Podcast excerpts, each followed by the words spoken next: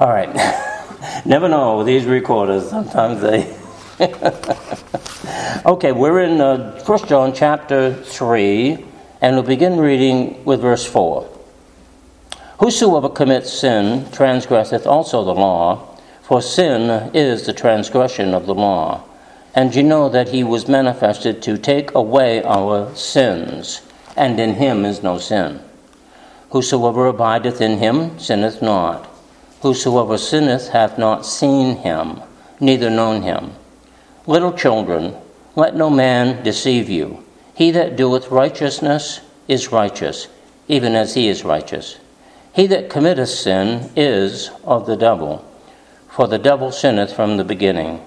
For this purpose the Son of God was manifested, that he might destroy the works of the devil. Whosoever is born of God doth not commit sin, for his seed remaineth in him, and he cannot sin, because he is born of God. In this the children of God are manifest, and the children of the devil. Whosoever doeth not righteousness is not of God, neither he that loveth not his brother. For this is the message that ye heard from the beginning, that we should love one another, not as Cain, who was of that wicked one, and killed his brother. And why killed he him? Because his own works were evil, and his brother's righteous. Marvel not, my brethren, if the world hate you. We know that we have passed from death unto life because we love the brethren. He that loveth not his brother abideth in death. Whosoever hateth his brother is a murderer, and you know, that no murderer hath eternal life abiding in him. By this perceive we the love of God, because he laid down his life for us, and we ought to lay down our lives for the brethren. But whosoever hath this world's goods and seeth his brother have need, and shutteth up his compassions from him, how dwelleth the love of God in him? My little children, let us not love in word, neither in tongue, but in deed and in truth. And by this we know that we are of the truth, and shall assure our hearts before him. For if our heart condemn us, God is greater than our heart, and knoweth all things. Beloved, if our heart condemn us not, then have we confidence toward God.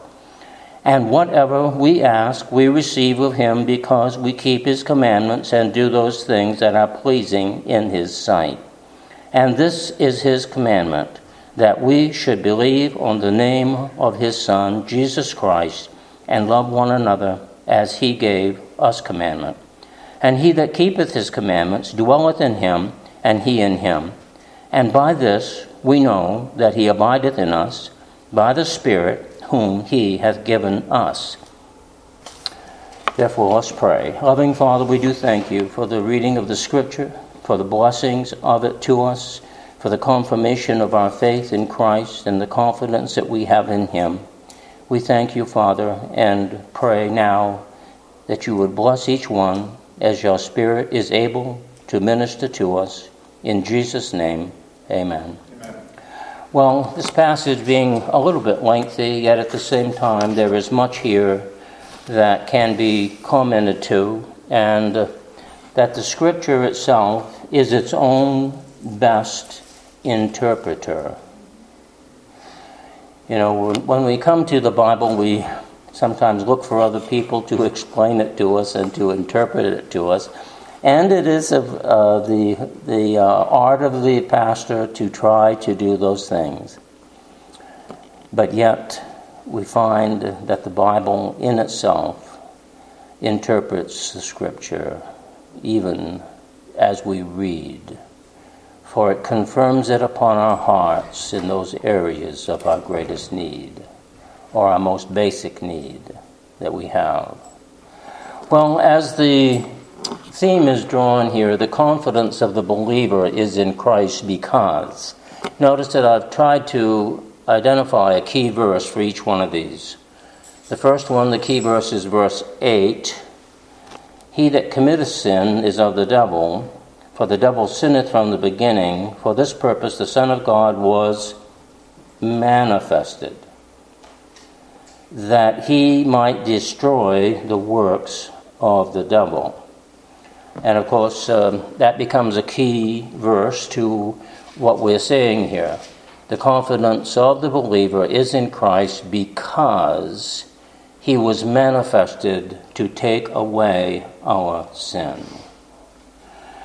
And so, um, as we look at uh, the first uh, few verses here, verse uh, 4 through 10, or 8 especially, we find that um, Jesus is in view because he was revealed to us as the Son of God, and we find that sin, of course, uh, being the very uh, fallen nature of man, to transgress the law of God uh, also is part of the subject matter, and that Christ alone was able to take care of that sin problem.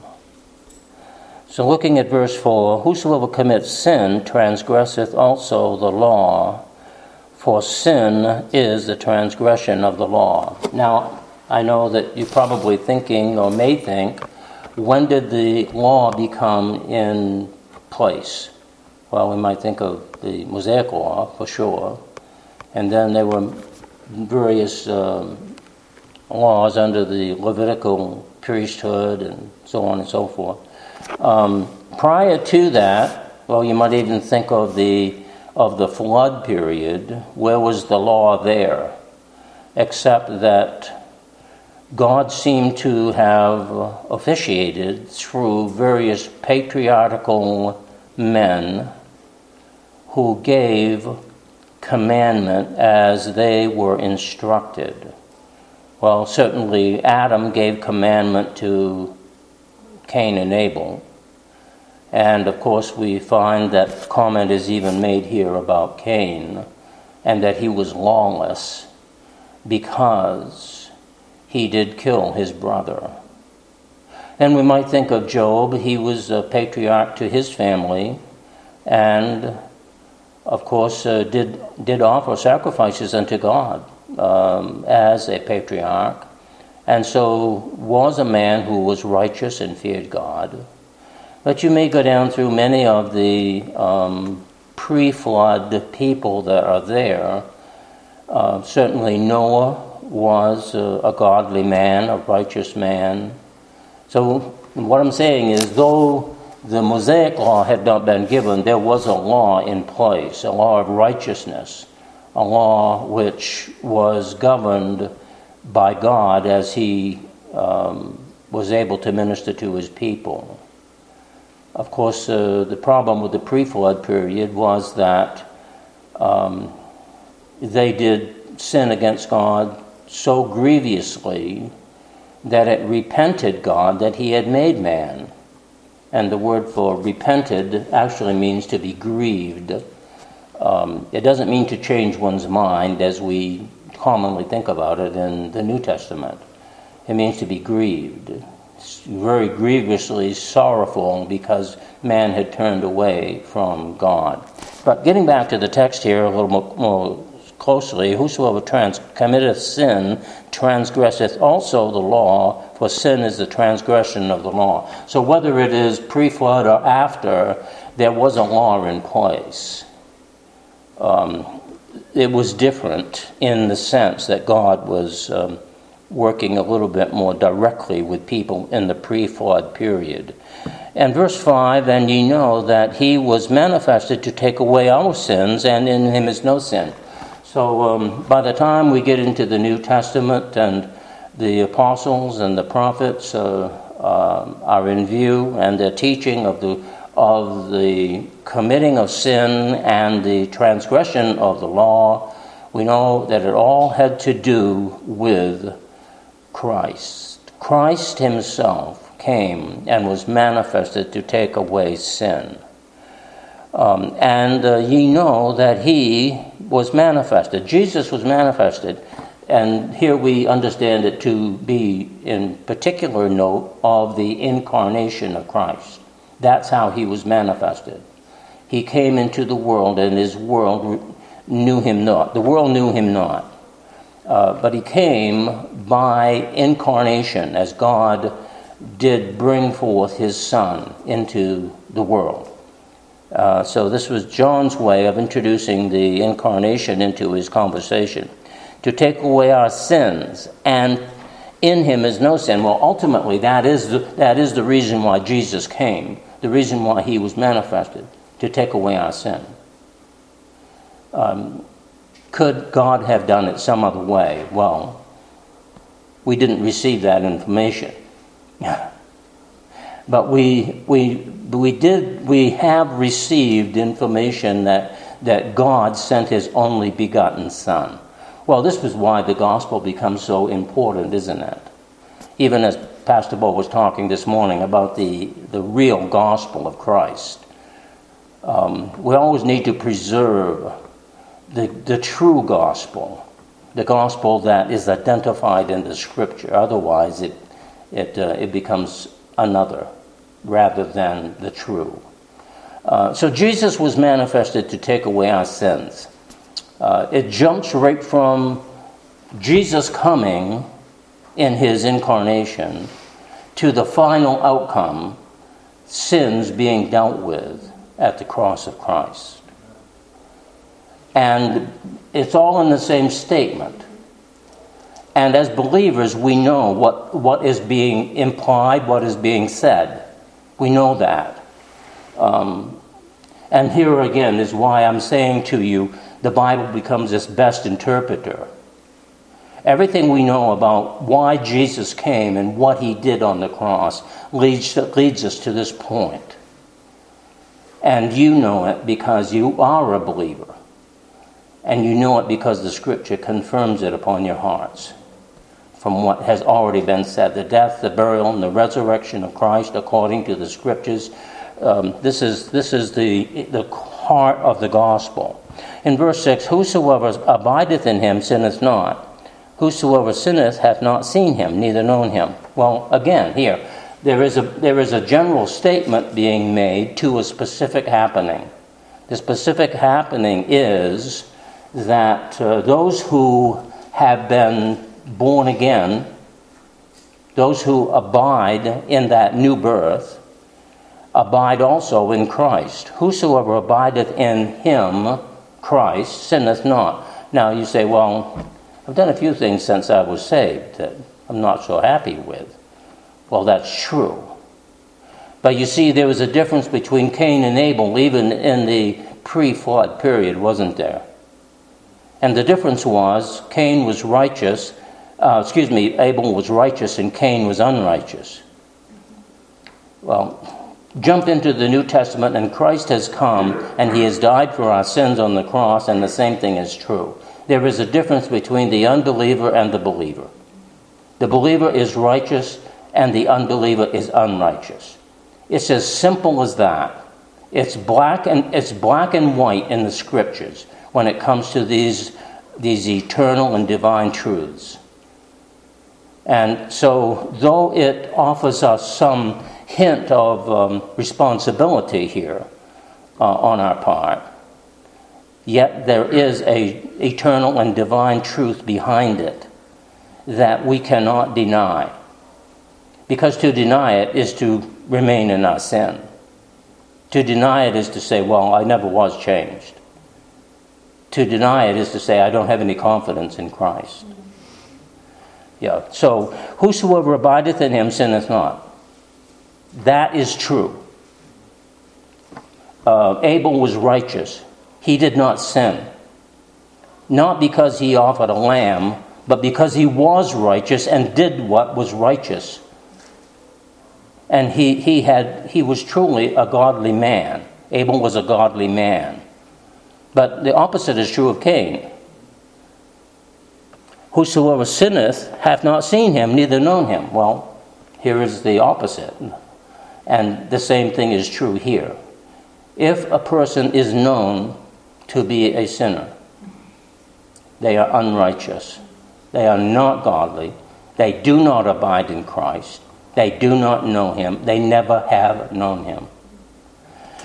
You know, we can all offer our personal experiences, but I've been helping my brother um, do a little sawing on his portable sawmill, and my brother is unsaved. I know that he is. He doesn't really confess the Lord at all. But the point is um, here is that there was an example that was kind of showed itself to me just the other day when I was over to my brother's and we were working together. And that was somebody came and bought some two by fours. And this guy came, two, two men actually, one was older than the other. And the older, the older man, every other word was full of cursing and swearing and, and profanity. And it was an obvious display of someone who was living an ungodly life, an unrighteous life. I don't even have to know his, if he's got a church background. I don't have to know anything else about him. I don't have to know anything about that man because he revealed himself so clearly and plainly. He, uh, and here it is Whosoever sinneth hath not seen him, neither known him. And the Spirit of God in me just identified him immediately as someone who was not godly, not righteous, n- did not know Christ. And, you know, sometimes you meet people like that. Now, this, that is what he's saying here. That is what he is saying. There are those who sin and know not God, and the reason they don't know him because they don't know the Lord Jesus Christ. And John is, is obviously um, con- making certain contrasts here. He says, Little children, let no man deceive you. He that doeth righteousness is righteous even as he is righteous. And so there is some there's some statements that are being made. They are made very clearly, and um, and uh, just so that uh, his his hearers, those he is writing to, would know, those believers, he says, "Let no man deceive you." Well, we know that deception is a part of the world. The world wants to deceive us into thinking certain things. and you could come up with a, a whole list of them, but, you know, of deceptions in the world. That there are many ways to God, that you, you, you, don't, need, you don't need just one way. Jesus is not the only way, there are many ways. And, you know, there are many deceptions, many deceptions.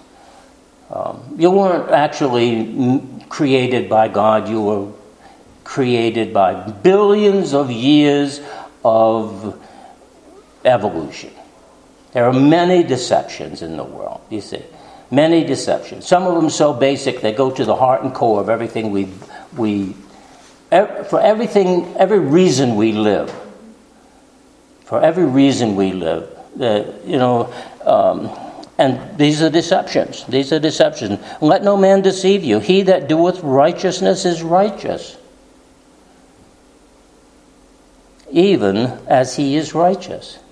And that last little phrase, even as he is righteous, tells you that that person who is doing righteousness is righteous because he was made righteous. because he is in Christ, you see. He is made righteous. Uh, he that committeth sin is of the devil, for the devil sinneth from the beginning. So, you know, here we John goes now into this, uh, he even brings the devil into it.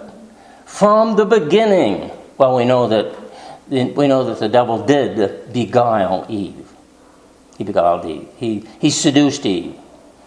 And, uh, you know, uh, uh this fe- the feminists can do anything they want to do and say anything they want to say, but it doesn't change what the Bible has to say. A man and a woman were to, designed to be together, and the devil knew who he could pick on. he knew who he could pick on.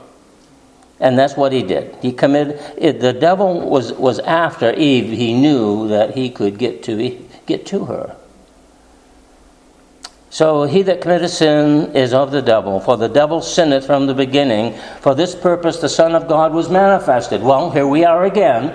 Uh, the word manifested comes into the picture, doesn't it? So the devil, he, uh, he beguiles Eve, and like a little bull with a, with a ring in his nose, uh, Eve clips onto Adam's nose and says, You're going to do what I tell you. I don't care what you say. Eat the apple. and, and Adam just went right along with it because he was stupid enough to do so. Because he was just as weak in his particular area of weakness as Eve was. It's just a different area. Adam showed no great heroism. You know, he, he followed his wife right to the apple tree and they chowed down. and, you know, and, uh, you know, Eve was, she, she was very easily seduced into um, thinking this was quite all right. He says, For this purpose the Son of God was manifested that he might destroy the works of the devil. Well, now in the mind of God, of course, it is no afterthought that Jesus came and was brought into this world um, in, as an incarnate Son of God. It was no afterthought, you see. The, the scriptures, you can, go, of course, go back to Genesis 3.15 if you want to, to the very first proto-evangelium, as it is called and you can identify that the seed of the woman, whichever it was the woman has no seed, by the way, the seed of the woman would be a big problem. Uh, but here we find that John says it differently. He says it differently. For this purpose, the Son of God was manifested. Again, the, the, the, the, the incarnation, you see. Jesus was manifested, Jesus was made incarnate because the devil did sin from the beginning, and he caused the problem between Adam and Eve and God. That he might destroy the works of the devil. So Jesus was brought into the world as the incarnate Son of God in God's plan in eternity past that he might be revealed, that he would destroy the works of the devil. You see, the scripture does say it. Sometimes differently than what it says in other places, but it says it. It says it. Whosoever is born of God doth not commit sin, for his seed remaineth in him, and he cannot sin because he is born of God. So if you take verse 9 and put it together with verse 6, you see, it's really saying something very similar, isn't it? Verse 6 says, Whosoever abideth in him sinneth not. Whosoever is born of God doth not sin, does not commit sin. It's saying very, very same things, really, just differently. For his seed remaineth in him. What seed? Well, if a person is born again of God, then they are, they are born from above, you see. You must be born again. You can't just be born of the flesh, you must be born of the Spirit as well. And so here we find the seed that remains in him, and it could refer to Christ, it could refer to the person that is talking about who was born of God. And uh, there's a couple of different controversies about what the seed is representing. But when you come right down to it, it has to be the new birth or the new regenerate life. It's the new regenerate life. So if a person has the new regenerate life, he doth not commit sin. Why? Because Christ is his righteousness, you see. It's not because we don't transgress uh, or do something we shouldn't do once in a while. No, this is going to back to something more basic. It's going back to the basic element of righteousness opposed to unrighteousness, or those who are regenerate as opposed to those who are unregenerate.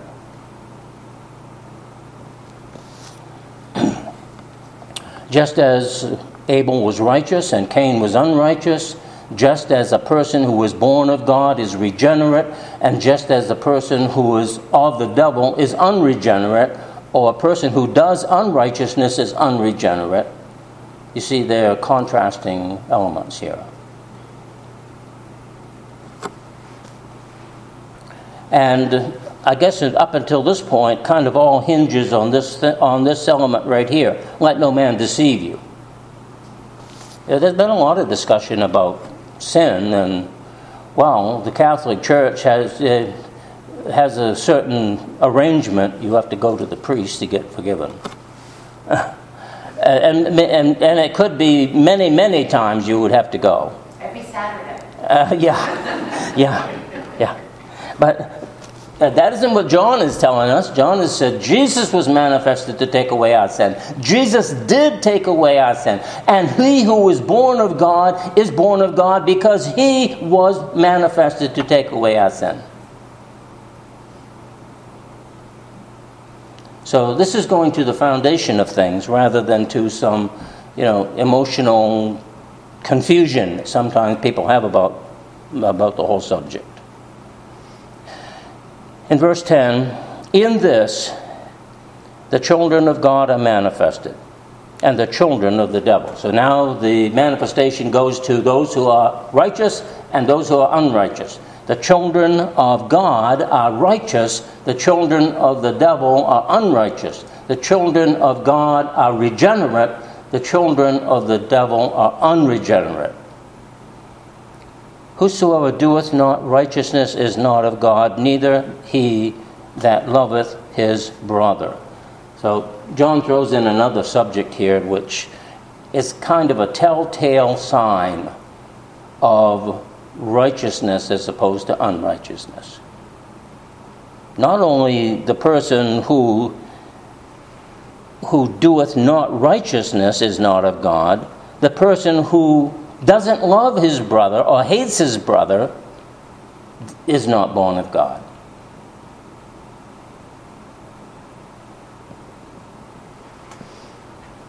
You see, the contrasting views come down to some very important underlying truths. So, secondly, the confidence of the believer is in Christ because he laid down his life for our sins. Now, the key word that I'm trying to zero in on here is confidence. We should have every confidence that there is not any sin that will keep us from being known as the righteous and the regenerate children of God. And it is because Christ was manifested. He was he the incarnate Son of God came. And then the second one here, he laid down his life for us. Remember, John mentions that right here. He mentions that Jesus came for that very pers- reason, that very reason. Verse 11 For this is the message that ye heard from the beginning, that we should love one another. Not as Cain, who was of that wicked one and killed his brother. And why killed he him? Because his own works were evil and his brother's righteous. So he, he brings Cain into the picture and he lets us know that Cain was truly not of God at all. It's kind of amazing to me in a way. You know, we think about, well, sin, sin has just gotten worse and worse and worse over the years and years, and, we, we always say that I, that it seems to be so much worse than it ever was before. We say that, but look at Cain and Abel, and that was right at the outset. And the, the Bible is saying that Cain was of the devil. And that, that isn't just a, a trite expression to put somebody down, it's assigning fatherhood to Cain.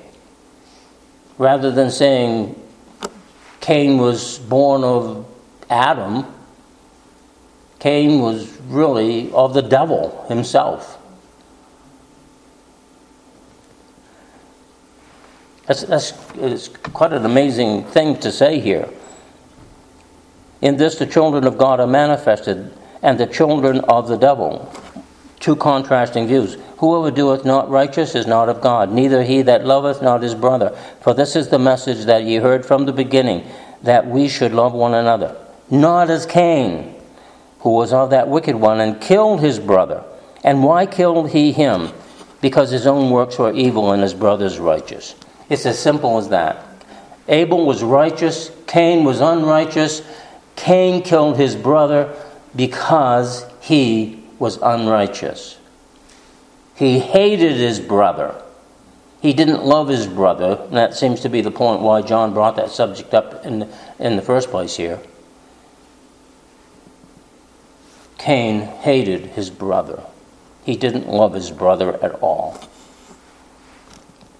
Marvel not, my brethren, if the world hate you. Well, again, the world, not, a, not the cosmos, not, not the creation, but rather mankind. Marvel not, my brethren, that mankind, unregenerate mankind, hate you. Do not marvel at that.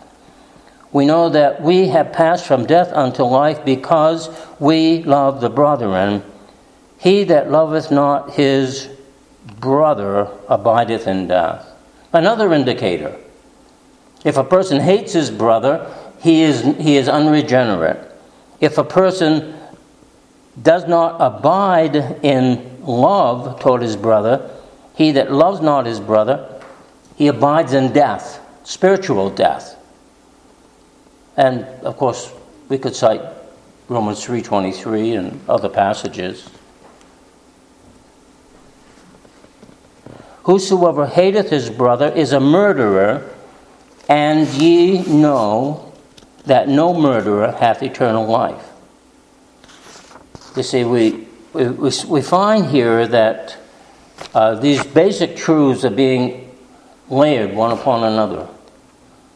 For what reason? That we might realize where our true hope of salvation and righteousness is. For these distinguishing characteristics show themselves the righteous and the unrighteous, the regenerate and the unregenerate. By this perceive we the love, by this we perceive, excuse me, verse 16, by this perceive we the love of God because he laid down his life for us, and we ought to lay down our lives for the brethren. So here's the, the key verse for then, number two, he laid down his life for us. We have confidence in him because he came, the Son of God came into the world, the Son of God. He was made incarnate. We have confidence in him because he laid down his life for us. He actually died for our sins, you see. He, he loved us so much. God loved the world so much that he sent his only begotten Son, a truth that we we, we know so very well. But these things are basic to our understanding and our true confidence in Christ. In verse 17, but whosoever hath this world's goods and seeth his brother in need and shutteth up his, his compassion from him, how dwelleth the love of God in him? Well, there's a couple of areas of responsibility that keep coming up. One is you're supposed to love your brother, and now he says you're supposed to have compassion toward your brother, and if you have need something to, to help your brother out, you should be willing to do it. Now, some of those things are they're so basic to who we are as people, they kind of identify us as either being loving or unloving, or selfish or unselfish or sacrificing or unsacrificing. You see what I mean? These things identify us in different ways. But they also identify us as whether or not we are truly regenerate of God, which is even more telling. whether or not we are even regenerate of God, whether we even have the righteousness of Christ in us, you see. But whosoever hath this world's goods and seeth his brother have need and shutteth up his compassion from him, how dwelleth the love of God in him? My little children, let us not love in word, neither in tongue, but in deed and in truth. Word and tongue are similar in the sense that you can say things and you can mouth them, but really doesn't prove a lot. But he says, do something more than that do the deed and live the truth. Do the deed and live the truth.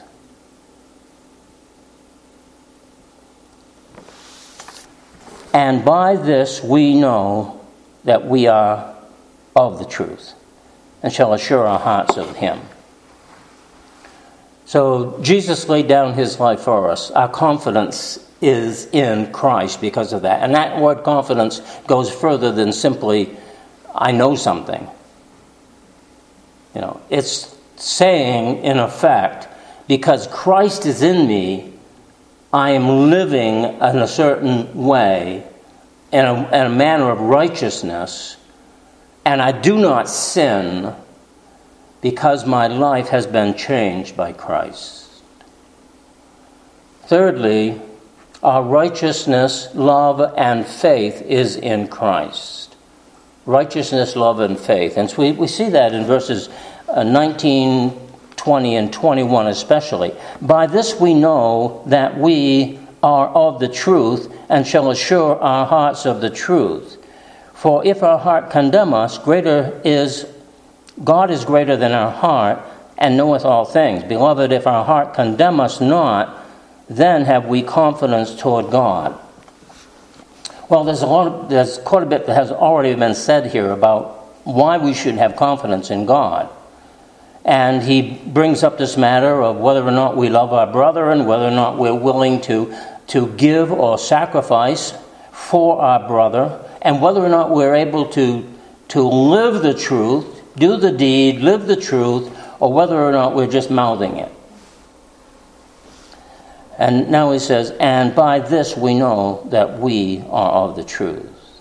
In other words, some, there should be some great assurance coming or evident. There should be some great assurance evident in our life to us and to others that we are of the truth.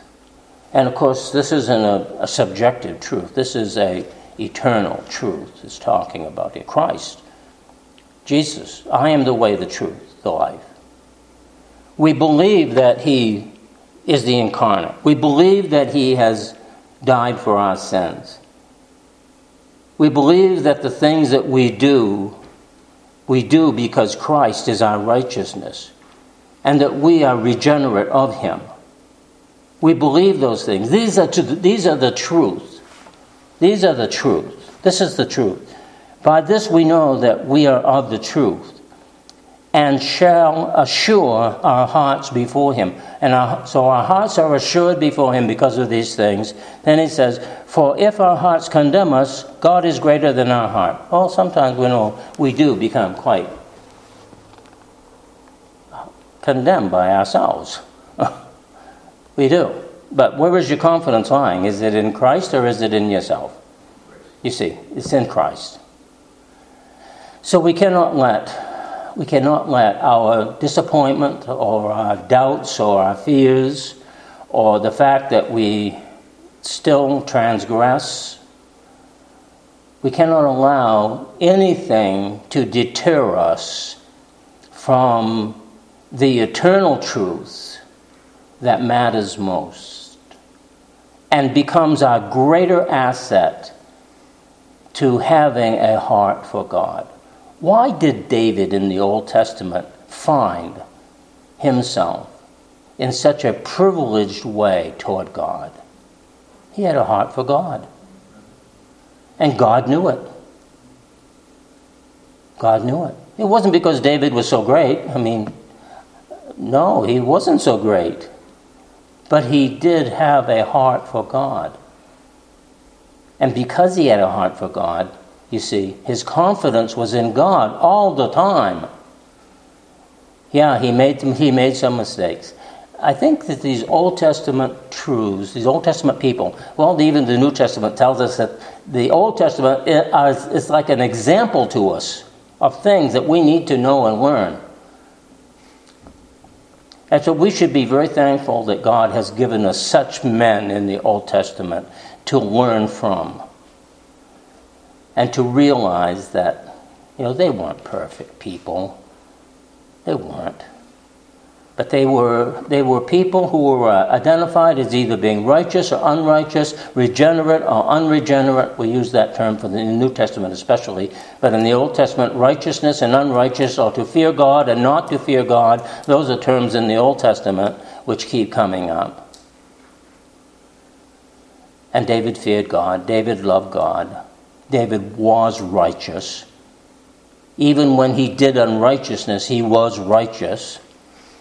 God had anointed him and never removed his anointing from him. Beloved, if our hearts condemn us not, then have we confidence toward God. If you know this truth, if you realize the, the eternal nature of this truth, that Jesus was manifested for us, that he laid down his sins, his, his life for us, that righteousness is of Christ and not of us, if you know these things, he says, if you know these things, beloved, if our hearts condemn us not, then have we have confidence toward God. You see, there's no need for our hearts to condemn us if we have confidence toward God. We just need to remember these things. These things are the important things to remember. And whatever we ask, we receive of Him because we keep His commandments and do those things that are pleasing in His sight. Uh, verse 22 has got to be a good one. I, I suppose the extent of what is being said in verse 22 has great ramifications for us as Christians. But I would say that because all these things are true, verse 22 is, is not only true, it is an eternal truth. And it may be that we need to live in that eternal truth more than what we do to see the, the best outcome of it in a practical way, I'm talking about. Because we all, we all pray, and we all ask God for things, and we all look to, to God, and we desire to keep His commandments and do those things that are pleasing in His sight. You see, but all of those things there are kind of like this spiritual life that we have to walk by faith. But they're all built off from something eternal. The Christ Himself and His coming, He laid down His life for our sins, eternal righteousness, eternal life. Everything that we know that is eternal, verse 22 was built on. Not built on how good I am. And this is his commandment that we should believe on his name, on the name of his Son, Jesus Christ, and love one another as he gave us commandment. And this is, this is a good verse. This is his commandment that we should believe on his on the name of his son. So God gives us his command. Believe on the name of his son. Love one another as he gave us the commandment to do so. And I think verse 23, every, everyone, we, everybody can do that. And everybody who is a believer can do that, right? We can. And he that keepeth his commandments dwelleth in him, and he in him, and by this we know that he abideth in us by the Spirit whom he hath given us. So, this is the confidence that we have in Him. The righteousness, our righteousness because of, the righteousness of Christ, our love because of the love of God toward us, our faith because of Christ. For by grace are you saved through faith. And you can translate faith here as confidence if you want to. Because he talks about confidence right at the end there. The idea of confidence. In verse 21 Beloved, if our hearts condemn us not, then have we confidence toward God. Well, it takes faith to have confidence toward God. We've got to believe who Christ is. We got to believe He laid down His life for us. We got to believe that we are regenerate of God. We've got to believe that we do not sin because Christ is our righteousness, and we will be able to live in that righteousness, in that love, and in that faith which is in Christ. It's a tall order that we are given. But it, it is our confidence. It is where our true confidence comes from. These things which are eternal. Shall we pray? Loving Father, we do thank you for your word to us. Ask for your blessing upon your word and by your Holy Spirit, whom you have given us, that we might abide in Christ. In Jesus' name, amen.